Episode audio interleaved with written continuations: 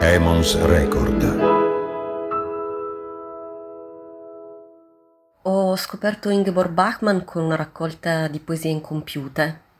Eh, non conosco mondo migliore, che ho letto quando avevo 23 o 24 anni ed ero molto interessata al frammento, alla lacuna, all'incompiuto, appunto. E quegli abbozzi di poesia mi avevano colpita profondamente perché raccontavano il lutto quello amoroso e quello vero e proprio in un modo molto strano, forte. Poi ho continuato a leggerla. Quello che preferisco di lei sono i racconti, il trentesimo anno e Tre sentieri per il lago, perché amo molto come racconta lo scorrere del tempo, la giovinezza e le età successive. Secondo me la cosa più straordinaria di Bachmann è come sia riuscita, iniziando da poeta come sappiamo, a trasfondere la poesia in prosa perché la sua narrativa è davvero poesia in prosa nel senso più alto, perché conserva della poesia l'astrazione, il simbolo, la forza dell'immagine, l'allucinazione o visione, come vogliamo chiamarla. Per me lei è una dei più grandi narratori dell'inquietante del Novecento e infatti, ed è l'altra cosa molto importante di lei secondo me, è che proprio usando questa sua conquista di una lingua speciale, tutta sua, unica, è uno dei pochi autori che è riuscito a raccontare in modo interessante il nazismo e la colpa storica dei tedeschi e degli austriaci. Penso alle parti dei sogni in Malina, il suo romanzo più importante. Ricordo di aver letto in una sua intervista, mi sembra in quella vecchia raccolta che si intitolava In cerca di frasi vere, eh, una cosa che adesso non so citare a memoria, ma il concetto era non bisognerebbe scrivere direttamente di guerra o di eventi estremamente drammatici perché non si va molto oltre la guerra è brutta, che è verissimo, ma non aggiunge niente a nessun discorso e non permette neanche di entrare nel dolore degli altri o in qualsiasi tipo di verità. E questo si collega a un altro dei suoi temi che mi interessano di più, ossia la sua rigorosa morale del linguaggio, la sua lotta contro il linguaggio delle frasi fatte, il cattivo linguaggio trovato già pronto e quindi la contrapposizione tra discorso e chiacchiera, diceria, che è anche il titolo e il tema di una poesia di invocazione rosso maggiore, e quindi l'opposizione tra il discorso inteso come parola che cerca la verità, una parola etica, e il linguaggio cattivo deformato della chiacchiera, della diceria, eh, della stupidità che distrugge la possibilità di una comunicazione autentica tra gli uomini e le donne. E mi commuove molto, pensando a lei alla sua storia, quella frase di René Char che lei mette a conclusione delle lezioni di letteratura come utopia, che eh, a ogni cedimento delle prove il poeta risponde con una salva di avvenire. In via Giulia, al numero 102, abita qualcuno che conosco. Non lo sapevo fino a quando non sono andata a cercare le case romane di Ingeborg Bachmann per ricostruirne la mappa ideale.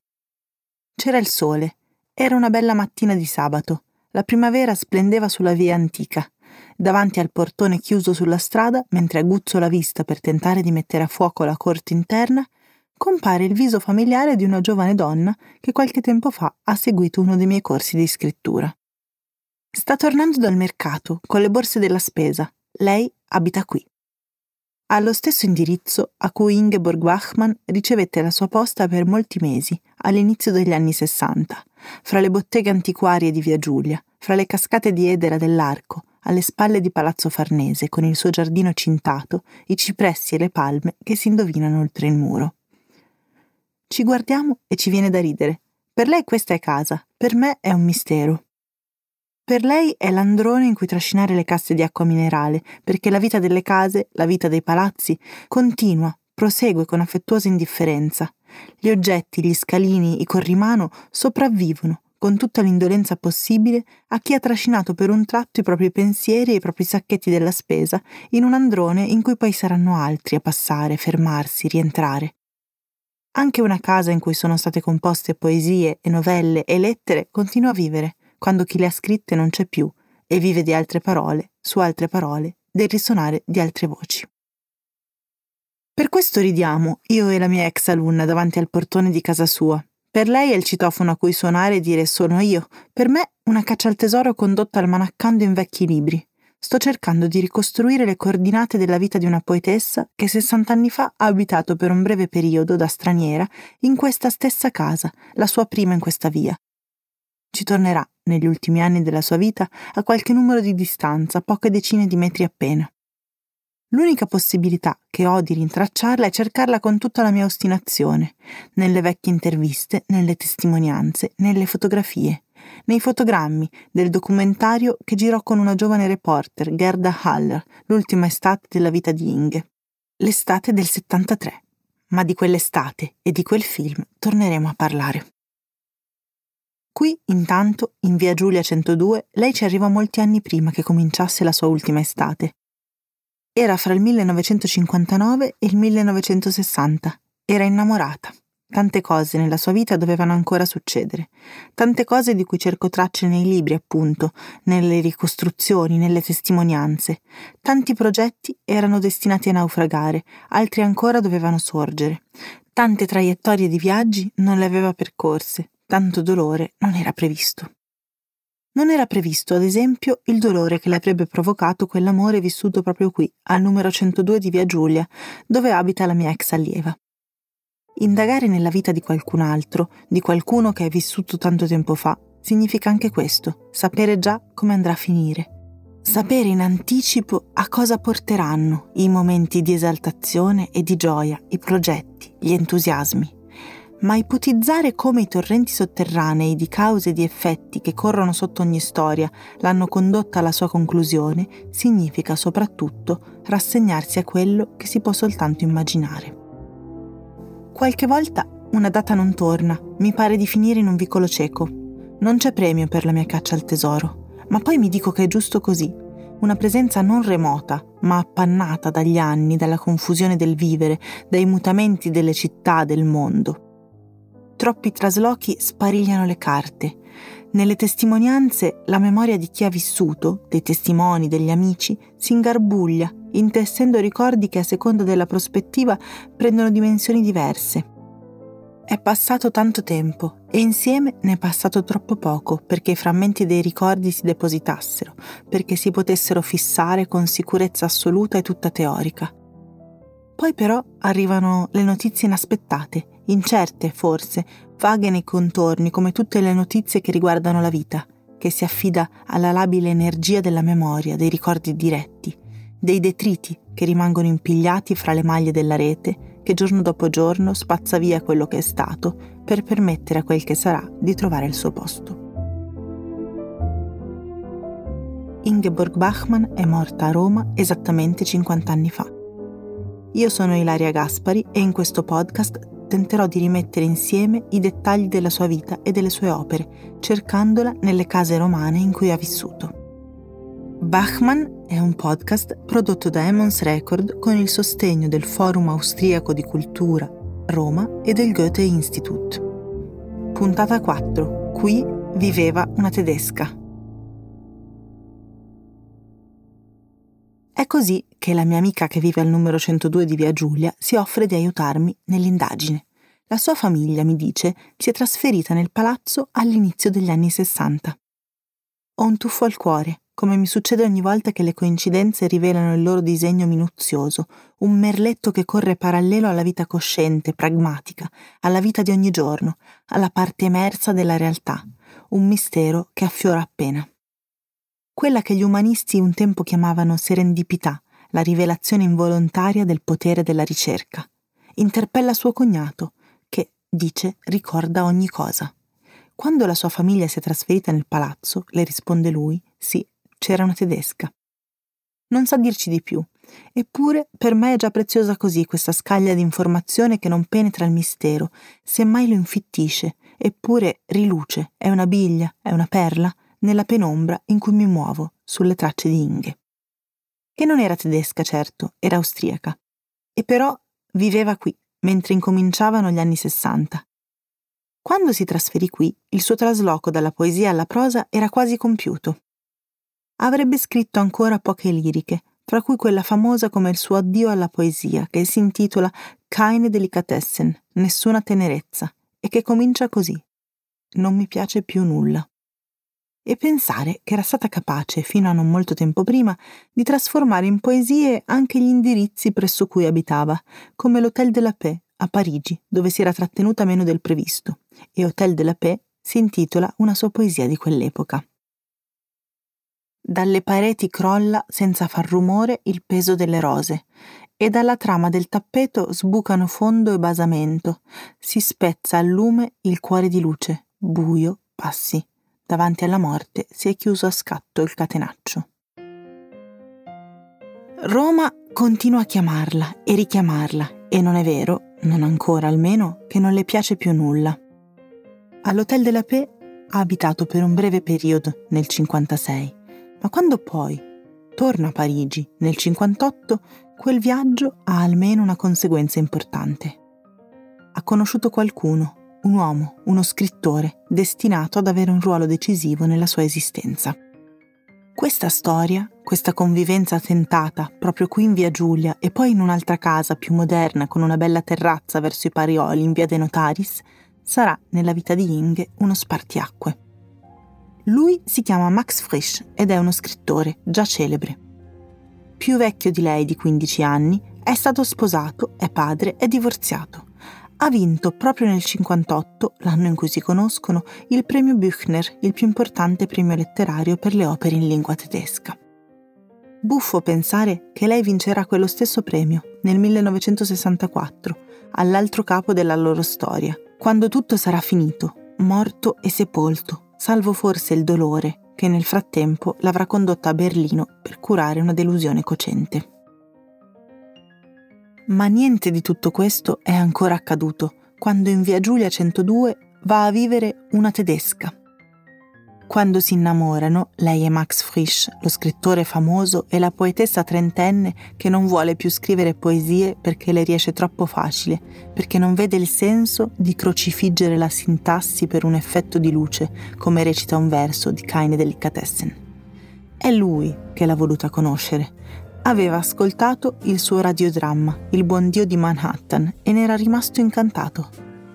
Si incontrano a Parigi, Immaginiamo la sera, in un caffè, immaginiamo le sigarette fumate una dopo l'altra e si innamorano. Lei lo segue a Zurigo, la sua città, poi scendono a Roma, vanno a vivere insieme. Quando lui compare nella vita di lei, l'apparizione è registrata in un certo tono un poco fantasmatico nelle lettere di Henze. Per questa fase della loro corrispondenza, per lo più, mancano le risposte di lei, quindi è difficile dire quanto e cosa raccontasse dell'amore che sbocciava. L'amico, sollecito, inizia a inserire in calce alle sue lettere dei richiami garbati. Salutami MF, porta i miei saluti al signor Frisch. Vorrebbe, a un certo punto lo scrive proprio esplicitamente, vorrei che lui mi conoscesse, scrive, vorrebbe richiamare l'attenzione di lui su di sé, ma non per gelosia. È come se si volesse sincerare, alla maniera di un padre o di un fratello protettivo, delle intenzioni di Frisch, della sua attitudine verso Inge. Frisch manifesterà in seguito una certa gelosia per questa amicizia così ardua da catalogare. Intanto, però, i due iniziano una convivenza difficile. Ricorderà Inge Feltrinelli, che frequentò la coppia negli anni romani, che quando erano insieme Ingeborg Bachmann vestiva di grigio scuro, aveva l'aria triste. Erano troppo diversi, questo è il suo commento. Solo dopo la separazione, nella seconda metà degli anni Sessanta, Feltrinelli la vedrà rifiorita, capelli biondissimi, corti, minigonna, camicia dorata, stupenda la descriverà racconta che negli anni di convivenza Frisch confidava le loro divergenze come un qualcosa di insanabile, una frattura originaria che sembra confermare l'interpretazione di Feltrinelli delle differenze troppo profonde per poter essere superate. Sono troppo svizzero, ma non riesco a capire perché non si alzi mai prima delle due del pomeriggio perché non legga mai la sua posta e i cassetti della scrivania trabocchino di lettere ancora chiuse. Cosa posso fare? Viviamo nella città più bella del mondo, ma faccio fatica a capire l'italiano e lei. Queste le parole con cui Frisch si era confidato a Inge Feltrinelli. Nel romanzo fascinoso, bizzarro, oscuramente umoristico che pubblicherà l'indomani della loro separazione definitiva, Il mio nome sia Gantenbein, e a cui Bachmann indirettamente risponderà con il misterioso Malina, Max Frisch mette in scena un narratore stanco che indossa le storie come abiti e che a un certo punto si trova a fingersi cieco, un po' per noia, un po' per gioco. Un po' perché la maschera degli occhiali neri, dietro cui si nasconde, gli permette di osservare, tiresi a novecentesco, le persone nel loro stato più candido, più naturale, quella postura che assumono quando non pensano di dover mentire perché si ritengono non visti. L'attrice Lilla, che lui ama e che pure lo riama malgrado la sua infedeltà, ha molte abitudini in comune con questa Inge che non apre le lettere che riceve, che si alza tardi, che vive nel disordine. Lilla ha bellissimi occhi blu spalancati sul mondo, come bellissimi occhi a Inge, e pensa che le sue debolezze non siano viste, che non siano guardate, registrate, come invece le registra lo sguardo di Gantenbein. Quando esce il romanzo, gli amici le fanno quadrato intorno, si indignano con Frisch per averla ritratta in un personaggio che suppongono l'abbia ferita. Non ci è dato sapere esattamente quanto. Lo sguardo che si posa sulle debolezze di Lilla, dopo tutto, a leggere il romanzo, non è alieno da un'attenzione ai dettagli, persino da un'indulgenza che potrebbe benissimo chiamarsi amore. Max, in una lettera al suo amico pittore, Ernie Victor, scrive Ingeborg l'ha letto per intero e mi ha comunicato le sue impressioni. Che abbia fatto questo dopo che ci siamo lasciati è ammirevole da parte sua e di grande aiuto per me. E aggiunge che la fine della loro relazione, benché decisa da lui, gli pesa come una sconfitta ma era inevitabile. Non potevano più aiutarsi null'altra. Non potevano vivere insieme loro due, una scrittrice e uno scrittore, che a un certo punto, da via Giulia, alla metà del 61, dopo una lunga ricerca durata tre settimane, come racconta lei in una lettera a Enzensberger, cambiano casa e si trasferiscono ai Parioli, in una via chiusa, tranquilla. Il condominio è moderno in via De Notaris 1F, niente a che vedere con i palazzi cinquecenteschi abitati nel centro, ma una bellissima terrazza, proprio il tipo di terrazza che una casa romana dovrebbe avere. Nel romanzo che Frisch pubblicherà dopo la morte di lei, nel 1975, Montauk, testamento doloroso in cui fa i conti con le donne della sua vita, Ingeborg ha un ruolo decisivo fra passione, debolezza, gelosia. E in una scena, un ritratto rapidissimo in punta di penna coglie proprio un momento di transizione immobiliare, quello in cui si aggiudicano l'appartamento di Via De Notaris, dove Heinz, l'adorato fratello minore di Inge, le scatterà bellissime fotografie in cui è enigmatica e sorridente come una sfinge che gioca a scacchi. Ci sediamo di fronte ad un agente immobiliare romano che dice che l'appartamento viene affittato da una baronessa e ci fa capire che la baronessa potrebbe preferire come inquilino un diplomatico americano. Dottore, dice esitando lei, atterrita come una principessa che non è stata riconosciuta. Senta, siamo scrittori e otteniamo così l'appartamento con una terrazza, con una vista superba su tutta Roma. Siamo scrittori, Forse il destino della storia era già tutto in queste due parole.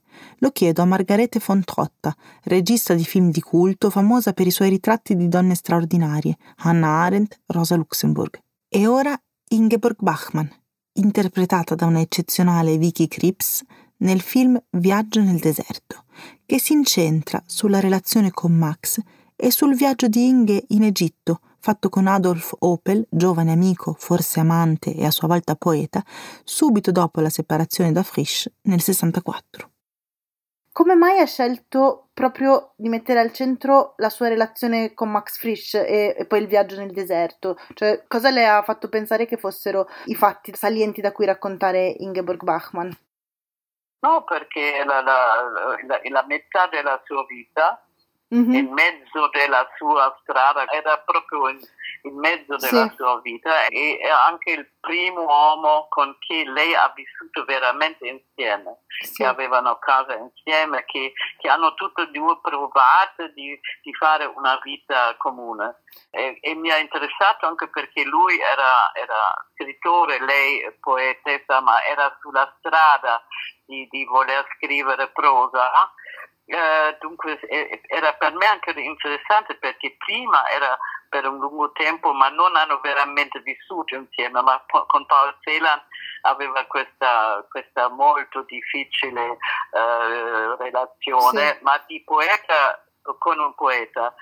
Al, al, momento che lei ha conosciuto Frisch, lei aveva deciso di non scrivere più mm-hmm. poesie, ma di voler scrivere prosa. In questo momento incontra Frisch, no? Anche sì. questo mi sembrava abbastanza interessante, no? Ma interessantissimo, poi, sì. Cioè, non è una coincidenza, chiaramente, è una cosa molto no, ecco, forte. Ecco, ecco, e poi tutte e due hanno visto nell'altro qualcosa che non conoscevano ancora, dunque erano molto curiosi, credo, l'uno dell'altro. E poi sì, due scrittori insieme forse non, è, è, molto raro che può andare bene. decisamente, decisamente sì. Come lei dice, alla fine dice, era, era pazzesco di pensare che due scrittori possano vivere insieme. Un altro aspetto di Ingeborg Bachmann che emerge dal film è un suo modo peculiare, quasi inclassificabile, di essere, nella sua vita, femminista, pur rifiutando, come fece per tutta la vita, etichette e investiture e privilegiando l'esperienza sulla teoria quando lei dice che non voleva sposarsi dall'inizio, che sapeva già come bambina che questo non, non è niente per lei perché sarebbe una prigioniera, è bellissimo. Quando l'ha detto era nei primi anni di 60, quando, quando tutte le donne erano ancora delle mogli a casa sì. e, e, costretti di chiedere al, al marito cosa potevano fare o no. Dunque lei era molto molto come si dice, prematura. Era certamente in anticipo sui tempi. Forse nasce da qui l'intenzione di raccontarla oggi, a 50 anni dalla morte, mettendo al servizio di questo ritratto lo sguardo di una regista famosa per le sue biografie di donne fuori dal comune? No, ma questa è una donna che, che fa parte della mia vita. La, la, Hannah Arendt non ha mai fatto parte della mia vita perché era poi eh, in questi momenti che sono già stata in vita, ma lei era in America, dove Luxemburg ha, ha vissuto all'inizio del, del, secolo scorso, che non ero ancora in vita. E Ingeborg Bachmann è una persona con chi sono, eh, se vuole, cresciuta, mm. anche se non l'ho visto personalmente solo alla fine della sua vita, ma con le sue poesie come ragazze siamo, siamo cresciute, no? perché ho letto molto quando sono stata una giovane donna, oggi un po' meno, ma, ma in questi eh, anni ho letto moltissime poesie e allora lei mi era conosciuta per questo. Ah, bellissimo. Quindi lei l'ha conosciuta, ce l'ha anche incontrata di persona? Sì, ma solo un attimo, alla, quasi alla fine della sua vita, era in, in 72 in, nella casa di Anziana Henze, le, il compositore certo, con cui era certo. molto amico. Ah, ma dai, ma bellissimo. Quindi che Hans Werner Henze infatti c'è anche nel film, è molto presente, che è stato una figura importantissima nella sua vita, no? anche vedendo la biografia viene fuori questo. E che impressione le fece sì. quando l'ha, l'ha conosciuta? Ottobre 72, un anno dopo è morta, dunque era già molto debole, ho avuto l'impressione, perché lei ha, ha preso tanta droga no? contro i, i suoi dolori, dunque era lì e non ha parlato molto. E io l'ho guardato, ma non ho neanche perché non osavo di parlare con lei così come lo faccio adesso con lei. Eh. Certo, capisco benissimo erano gli uomini che hanno parlato come, come, si facevano in questo periodo, erano sempre gli uomini che parlavano, no? E le donne ascoltavano. Eh, non, io no, ho sempre anche parlato, ma in questa serata mi ricordo che, che le due donne erano piuttosto non parlanti. certo, capisco benissimo. E invece nel suo film uh, Ingeborg Bachmann è al centro ci sono gli uomini della sua vita, ma il centro è lei. Volevo chiederle che tipo di ricerche ha fatto per il film, perché ci sono anche molti testi di Bachmann che vengono citati. È partita dai libri, quindi, o dalla sua immagine, dalle fotografie, dai filmati? ho avuto tutto un anno per studiare più o meno, no? ho letto tutto quello che ha letto che ha scritto, ho visto tutti i documentari che sono stati su lei, ho letto tutte le sue interviste, per esempio quello che dice su Roma perché gli piace Roma, è un'intervista, vera, vera intervista che l'ha fatto, poi anche quello che dice perché non scrive più, non vuole più scrivere eh, poesie, anche questo era un vero intervista, dunque ho, ho veramente tutto letto cosa, cosa ho trovato ho messo quasi un anno per aver letto, ho visto eh, anche le fotografie, anche quello che è, per esempio è un, un volume solo lettere, eh, la corrispondenza con Hens, c'è tutta una corrispondenza con Celan, perché lei era anche amica di Celan, no? Sì. Eh, Paul Celan, questo altro poeta. Prima di conoscere Frisch ha avuto una lunga storia d'amore con Celan quando io faccio un film su qualcuno entro dentro totalmente dentro l'altra persona e per quello so più di quello che forse altri potrebbero sapere al posto mio. Questo mi è sempre accaduto anche quando ho fatto anni di piombo la sorella che era morta, ma eh, la sorella di quella che è morta, mi ha raccontato tante cose, ma non tutto. E, e qualche volta ho immaginato quello che lei non mi aveva raccontato e quando ha letto, ha letto la, la sceneggiatura ha detto ma questo non ti ho raccontato, ma da dove lo sai? E allora ho l'impressione che mi metto talmente dentro con la mia, non so, immaginazione, che, che, mi riesce qualche volta di sapere delle cose che non mi erano state eh, eh raccontate, ma così. Di Paul Celan, brevemente amante, a lungo corrispondente poetico, parleremo nella prossima puntata.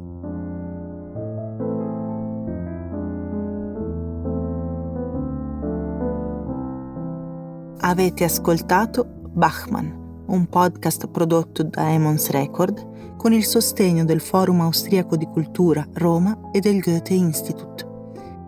Io sono Ilaria Gaspari, a presto. Regia Paolo Girella, studio di registrazione Soundwood Roma, fonico Riccardo Passi, montaggio e sound design Luciano Zirilli, supervisione editoriale Paolo Girella e Maria Saracino, musiche di Maria Scivoletto. Si ringraziano Margarete Fontrotta per il contributo, la casa editrice Quadlibet e Piero Bardash per le letture. La voce che avete sentito a inizio puntata è di Marta Barone, scrittrice, che ringrazio.